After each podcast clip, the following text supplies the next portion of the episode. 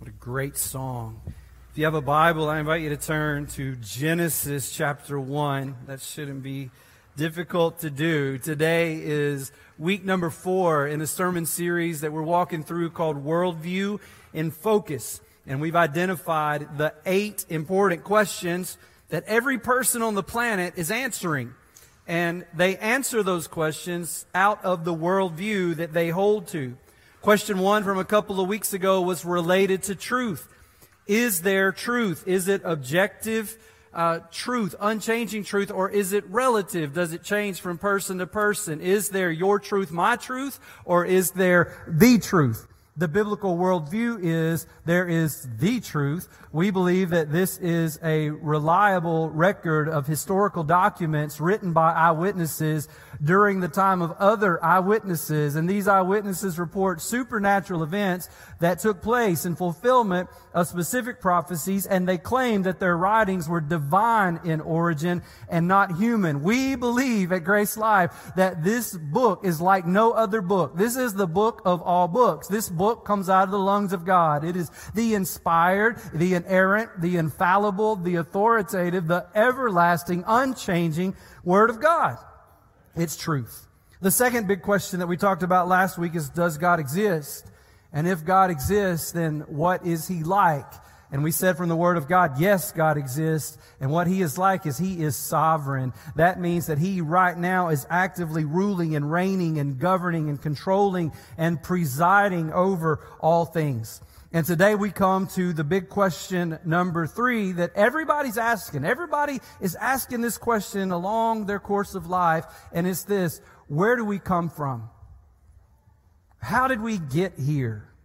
All the worldviews that we've talked about, when you come to this question, they kind of diverge into one of two places. The, the, the, one place that the worldviews dive into with this is they will say, we're just one big cosmic accident. There was some big explosion, and out of non living things came living things. We're just here by random chance. All of life is nothing more than the random collection of stardust.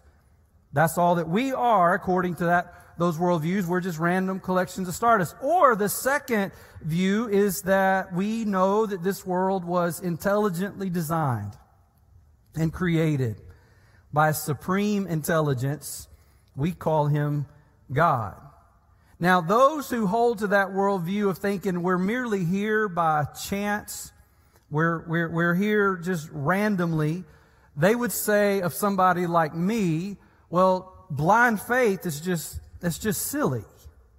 You, you're just going by blind faith. And they would say, I have something stronger than blind faith. I have human reasoning. I, I use my brain, right? And, and so then I want to ask them, well, where does your brain come from? Because your worldview says your brain evolved from a mindless, unguided process that eventually somehow got to where it is out of pond scum. And, and, and, so you're going with that? That's what you're going with? Look, here's the reality. Every worldview requires some faith. Every worldview does. No worldview can account intelligently, rationally for all the unknowns. But here's what I'm saying to you today. The biblical worldview is a less blind faith than all of the other worldviews put together. God doesn't call you and I to believe blindly. He's a God of evidence. He's a God of proof. He's a God of rationale. For example, we touched last week on the moral argument for the existence of God. And I told you that when you watch the Animal Planet and you watch the hyenas attack the pigs, you don't get bent out of shape. You don't get online and go, the travesty, the horror, the evil that I just saw perpetrated before my very eyes. No, it's hyenas and pigs doing what hyenas and pigs do. But we are outraged when we see a person, a person being bullied or hurt or harmed, and, and rightfully so. But if our worldview says that all living things are just random collections of stardust, then what's the difference? Why is a human being more valuable than a pig? Well, you know as well as I know, we all know that in our heart there's something different about human beings. Why does every human being know that? Because God has written His law on every human heart. There's a sense within us that we know there is a God. We know there's an eternity. We know there's objective right. We know there's objective wrong. We know there's righteousness. We know there is evil. There is truth that is known in every human heart. But this morning we want to talk about where we come from. So where did we come from? Let's start at the beginning. Genesis chapter 1. In the beginning, the beginning of what? The beginning of this universe. The beginning of this world. In the beginning, God. God was already there, by the way. When all of this began, God was there. In the beginning, God created the heavens and the earth. The earth was without form and void, and darkness was over the face of the deep, and the Spirit of God was hovering over the face of the waters. Now, some class participation. We're going to just hit the high points of Genesis chapter 1 to save us a little time. But every time you see those words, and God said, I want you to say it with me. All right. Verse 3. And God said, try it again. And God said, there you go, let there be light. And there was light. Verse 6. And God said, let there be an expanse in the midst of the waters, and let it separate the waters from the waters. Verse 9. And God said, let the waters under the heavens be gathered together into one place, and let the dry land appear. And it was so. Verse 11. And God said, let the earth sprout vegetation, plants yielding seed, and fruit trees bearing fruit in which is their seed, each according to its kind on the earth. And it was so. Verse 14. And God said, let there be lights in the expanse of the heavens to separate the day from the night, and let them be for signs and for seasons and for days and years, and let them be lights in the expanse of the heavens to give light upon the earth. Verse 20. And God said, let the waters swarm with swarms of living creatures, and let birds fly above the earth across the expanse of the heavens. Verse 24. And God said, let the earth bring forth living creatures according to their kinds, livestock and creeping things and beasts of the earth according to their kinds. And it was so. Verse 26. Then God said, let us make man in our image after our likeness and let them have dominion over the fish of the sea and over the birds of the heavens and over the livestock and over all the earth and over every creeping thing that creeps on the earth. So God created man in his own image. In the image of God, he created him. Male and female, he created them. Here's the deal with evolution it cannot explain how life began. What evolution teaches is that living things sprang from non living material. Now that's interesting because every evolutionary biology book teaches that one of the foundational laws of biology is that living things cannot come from non living things. Yet the entire theory of evolutionary biology is based upon this premise that living things came from non-living things, thus violating their own basic law. But the biblical worldview is that everything, including all living things, are here because God said. Because God spoke everything into existence. You said it with me again and again, and God said, and God said. Listen, you could say that our universe is a word based universe. I would write that down. Our universe is a word based universe. God spoke words, and those words gave birth to everything that is in existence today. He spoke words. Now that's interesting because in John chapter 1, verse 1, the Bible says, In the beginning was the Word. Notice that's capitalized. So we're talking about a person. In the beginning was the Word. And the Word was with God. And the Word was God. He was in the beginning with God. All things were made through him. All things were made through him, the Word. And without him, the Word, was not anything made that was made. In him, the Word was life. That's where life comes from. Life doesn't come from non-living things. Life comes from the life. In him was life, and the life was the light of men. Who is he? Who is this word? Get down to verse 14. John says, and the word became flesh. That is, he became a human and dwelt among us and we have seen his glory, glory as of the only son from the father, full of grace and truth. The Bible clearly tells us that everything has been created from the Word. The Word who was in the beginning with God, the Word who in the beginning was God. That this Word put on human flesh, became a man and walked on this planet, lived a perfect sinless life, died a death in our place on a cross and was raised from the dead on the third day. He is the creator of all things and His name is Jesus. He is the Word an evolutionist, an atheist, a secular humanist, a naturalist, they have no basis in their worldview, no rational basis for where life comes from. But I do. It comes from God. We live in a word built, word built, word built world. And here's what I'm telling you today. That's not silly, crazy, blind faith. In 1953, it's exciting that you and I get to live in the days that we live because science keeps going. Uh, oh, yeah. right? So in 1953, two scientists by the name of James Watson and Francis Crick, they discovered this genetic structure that all living things have deep inside the nucleus of our cells. We call this genetic material DNA. Now, more than half a century later, scientists have been able to decipher the code of DNA. That's why we have all these companies now that you can spit in a tube and mail your spit off and they'll tell you about brothers and sisters you didn't know you had, right? They're doing this through modern technology of DNA. Here's what's interesting is today some of you will go to a restaurant after church and you'll sit down and you'll be handed a menu. And you're going to look at that menu and it's not going to occur to you that, oh my gosh, would you look at this? What are the chances that random letters happen to fall onto this, this piece of paper and line themselves up in the way that they line them up with what my eyes and my brain can understand. I get to randomly by chance put all this stuff together. That's not what you're going to do at all.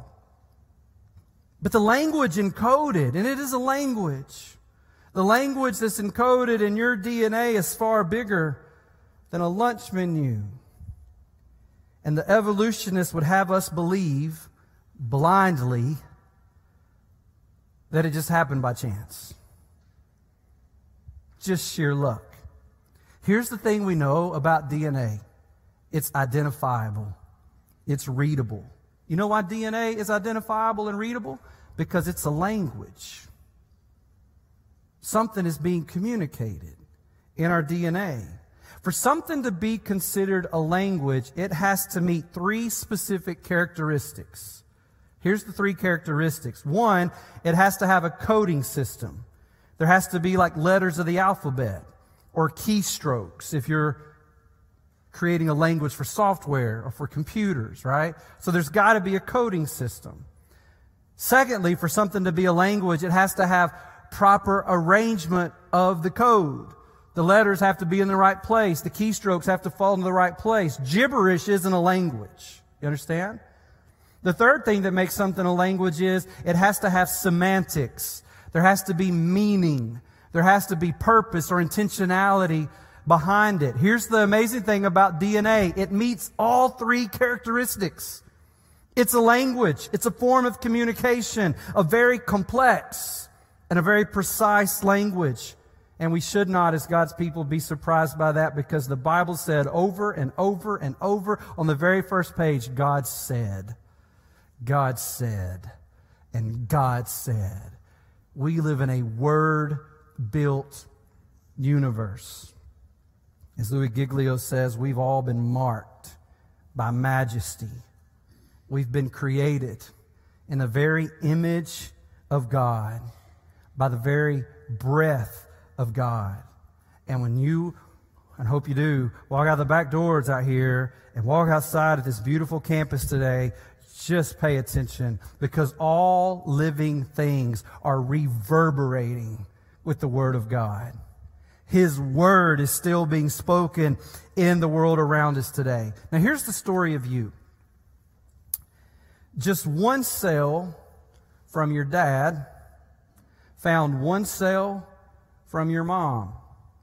The cell from your mom was carrying half of her DNA. The cell from your dad was carrying half of his DNA. And those two cells met and they fell in love. And they became one single cell. That's you. And when they met, they began to form, and this is stunning, they began to form a brand new, all original DNA code. In the history of all living things, there's never been another one that was coded like you. If we have another billion years, or not another, I don't believe we had a billion, but if we get a billion years from now, there's never going to be another living thing that has the same code as you have. It's all brand new, all original, never duplicated. And those two cells come together and they began to write out what we now know is the three billion character description of who you are, of who God wanted you to be, of who God designed you to be. Those three billion characters are the description of who God has ordained you to be. All that in just one little cell that's so small. We can't even begin to see that today or fathom how small that is, but three billion in that one little cell. Here's what's crazy. If you took all the DNA, all that language out of just one cell and you stretched it out, it would stretch out six feet long, almost as tall as me today. That was like pity laughter. That was like, we didn't get the joke and you're short, right? Like, you are a loser on two levels right there. If, if I were to stretch out all the DNA from just one of your cells, those three billion characters long, and read each character at a rate of a character per second, it would take me 96 years to read your God given code from just one cell of your body. And you ought to know this about yourself. You've been an overachiever since you became that cell. Because as soon as you got half a mom and half a dad, now you got you going on. That one cell set out to replicate itself into 10 trillion cells, with each cell containing 3 billion DNA codes symbols, keystrokes, letters of the alphabet, right? Here's what's amazing now. If we take all 10 trillion cells of who you are with 3 billion parts of DNA and all of that, and we stretch all of that out, the story of who God has created you to be would stretch to the moon and back 178,000 times. You thought I was stopping at the moon and back, didn't you? The story that God has written about who you are, if you stretched it all out, it could wrap around our solar system twice. And there's never been another. There will never be another. Lee Strobel says this. He said, The data at the core of life is organized, complex, and specific information that can accomplish a bewildering task, the building of biological machines that far outstrip human technological capabilities. Listen, our DNA is complex and specific information. The question is, who is the complex informant? Who put that information inside us? Who placed this language of life into all living beings? I feel like Arnold Horshack. I know. Oh, oh, oh. You got to be like older than me to get that. Some of you just missed out. We've been introducing our children to some of the old classics here lately. Pluto TV. If you're a child of the 80s, you can get Pluto TV and you'll have a ball. We know where this came from. The discovery of DNA and the deciphering of DNA in the last 50 years has challenged science like nothing else in our lifetime. Werner Gitt, a German engineer, and a profess- professor of information systems. DNA is an information system, so he knows his stuff when it comes to information systems. He says this, the basic flaw of all evolutionary views is the origin of the information or DNA in living beings. It has never been shown that a coding system and semantic, that is meaningful information, could originate by itself a purely material origin of life is thus ruled out. Dr. Stephen Meyer, director of the Center for Science and Culture at the Discovery Institute in Seattle, Washington, he considers the recent discovery of DNA and the deciphering of the DNA code to be the Achilles heel for evolutionary theory. He says evolutionists are still trying to apply Darwin's 19th century thinking to a 21st century reality, and it's not working. I think the information revolution taking place in biology is sounding the death knell for Darwinism and chemical evolutionary theories. I believe that the testimony of science supports theism. Hey, look, if you believe in God, you're pro-science. Because science, when you do it right, is pointing us to the existence of God. While there, he says, will always be points of tension or unresolved conflict, the major developments in science in the past five decades have been running in a strongly theistic belief in God direction. Antony Flew, a British philosopher, Oxford professor, and a leading champion of atheism for the last 50 years, he honestly followed the evidence of DNA and in 2004, he renounced his secular, humanistic, atheistic worldview. He renounced all that. In a published interview with another philosopher, Flew said, My whole life has been guided by the principle of Plato's Socrates. Follow the evidence wherever it leads. So after holding to this scientific worldview, humanistic, naturalistic worldview for more than five decades, Flew concluded this, quote, a super intelligence is the only good explanation for the origin of life and the complexity of nature. All right, so look, where do we come from? I'm telling you, we come from the lungs of God.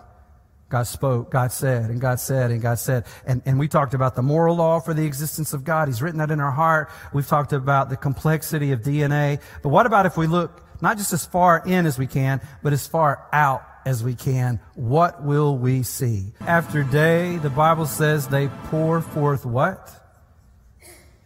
Speech. They pour forth speech day after day. We are in a word based universe. Why is our universe finely tuned for life? Because in the beginning, the Word created, and in the Word was life. And look, we've talked about the moral argument for God We've talked about the complexity of our DNA. We've talked about the fine tuning argument for God. One more. Let's talk about the cosmological argument for God. Three points to this. We'll put them up here so you can see them. Number one is this. Everything that begins to exist has a cause. Right? That's why you don't show up here at church on Sunday going, I wonder what is going to pop into existence on the platform this week. Maybe a zebra. Right? No.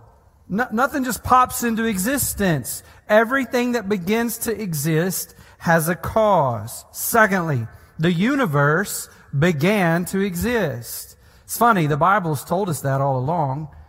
The scientific community, for the most part, didn't believe that for hundreds of years. But in the last hundred years, they changed their mind on that.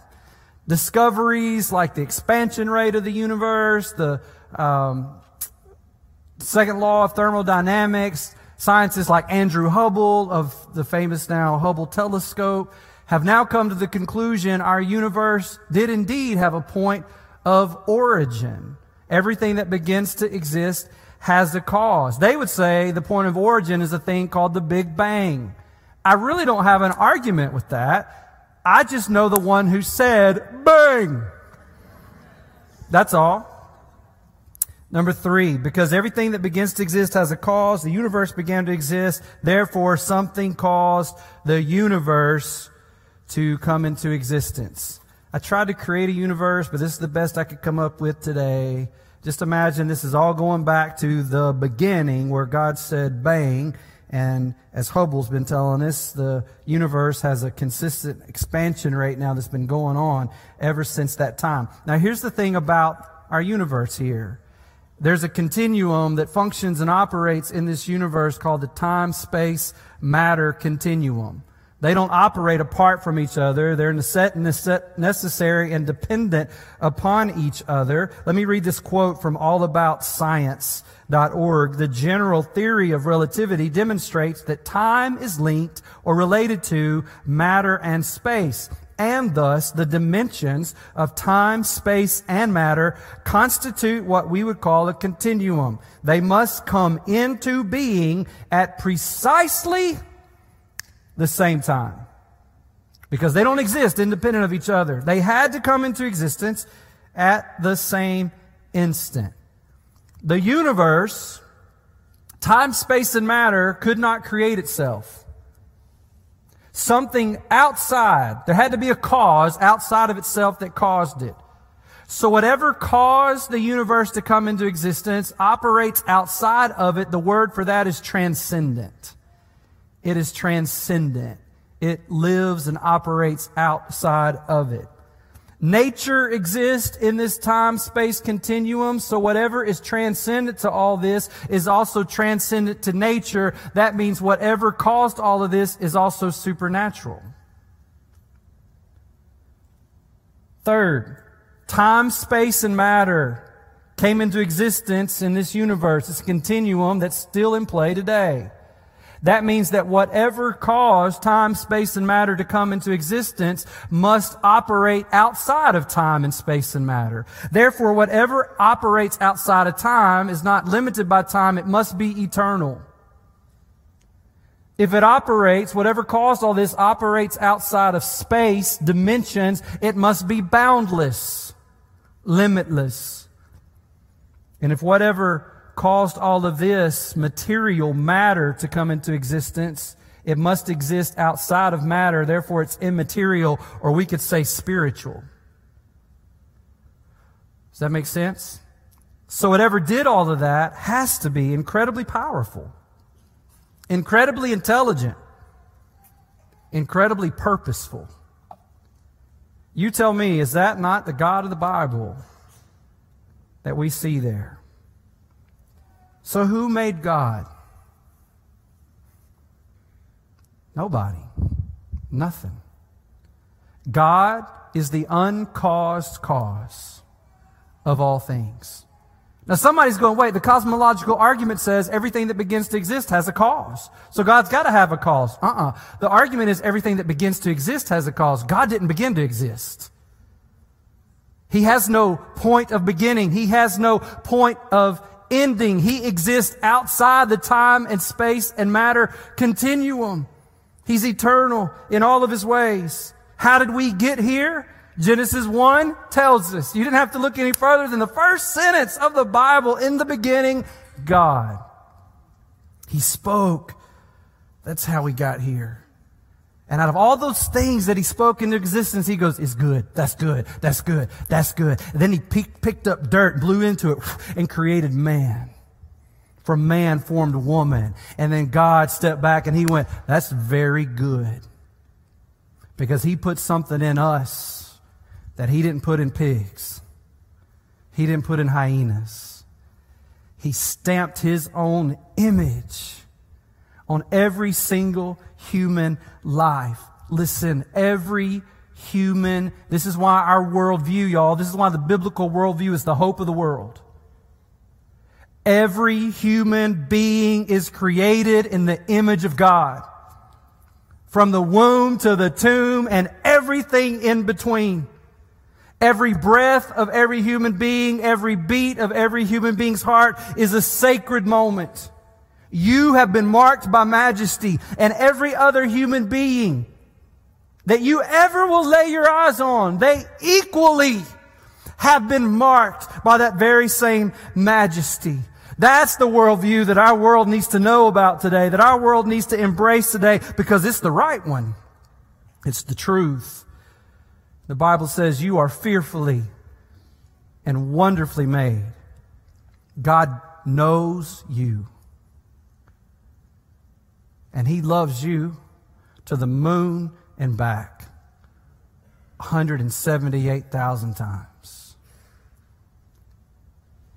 He knows all 3 billion parts of your DNA in all 10 million cells of your body.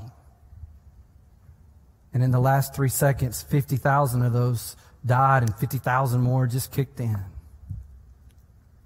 Psalm 33 says this The Lord and Grace Life people, you look at that word Lord, what do you see? Mm, yeah, Yahweh, Jesus, the Word. Merely what? Spoke. We're in a word based universe. He merely spoke, and the heavens were created. He breathed the word, and all the stars were born. He assigned the sea its boundaries and locked the oceans in vast reservoirs. Let the whole world fear the Lord and let everyone stand in awe of him. For when he spoke, the world began. It appeared at his command. The Lord looks down from heaven and sees the whole human race. Verse 14. From his throne, he observes all who live on the earth. He made their hearts. So he understands everything they do. The best equipped army cannot save a king, nor is great strength enough to save a warrior. Don't count on your war horse to give you victory. For all its strength, it cannot save you. But here's the promise. But the Lord watches over those who fear him. Those who rely on his unfailing love. Here's the promise. He rescues them from death and he keeps them alive in times of famine. That's God's promise to you today if you will fear Him and you will rely on Him and you will trust Him, He will rescue you. And if I could just go back to last Sunday for just a moment and say, I know that many of you today, you're hurting. I heard from you this week. I know the pain is real. I know the questions are big. I know the suffering runs deep. But I'm telling you, the one who speaks solar systems into existence, he longs to hold you and your heart and your hurts. He's asking you to trust him, to rely on him. He proved that because 2,000 years ago, the star breather became the sin bearer. He put on the, the star breather, put on human flesh for the sole purpose of paying for your sin and for my sin on a cross. And the cross reminds us that God doesn't always change our circumstances. Even with his one and only son suffering on a cross, God did not change those circumstances. But the cross reminds us God has a purpose. God has a plan. He loves us. And He's working for our good and for His glory. I'm telling you today, this one who spoke everything into existence. No matter how dark, no matter how difficult your day may be, He loves you. He cares about you. And if you'll trust Him today, He'll carry you through. I'm not telling you it'll be easy. I'm not telling you it won't be without a lot of bumps, but it will be without loneliness. He will walk with you and carry you through. And I know it's a big deal to put your trust in somebody. One of the people I walked a lap with around the lake this week, we admitted to each other, we just struggle to trust people.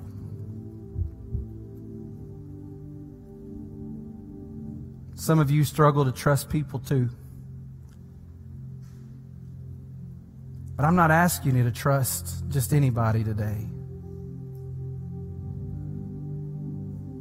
I'm asking you to trust the one who, right now, in an instant, can read all three billion characters of your DNA code in all 10 trillion cells that wrap around the solar system twice. He knows you. The question today is will you trust Him? Would you decide today, while there may not be many people I know around me that are worthy of my trust, unequivocally, without doubt or reservation, He is worthy. He is worthy for me to give my whole life to. He is worthy for me to place this situation into His hands. He is worthy of being the one to carry my burdens. You don't have to walk out of here the same way you came in today. God said, if you will rely on my unfailing love and you'll trust me, I'll come to your rescue. But you got to answer the question Is he worthy of your trust? So, Holy Spirit, I pray that we would be convinced today that there is none like Jesus. He alone is worthy of all of our trust. I would invite you to stand as you answer that question today. Is He worthy for you to place your life in His hands?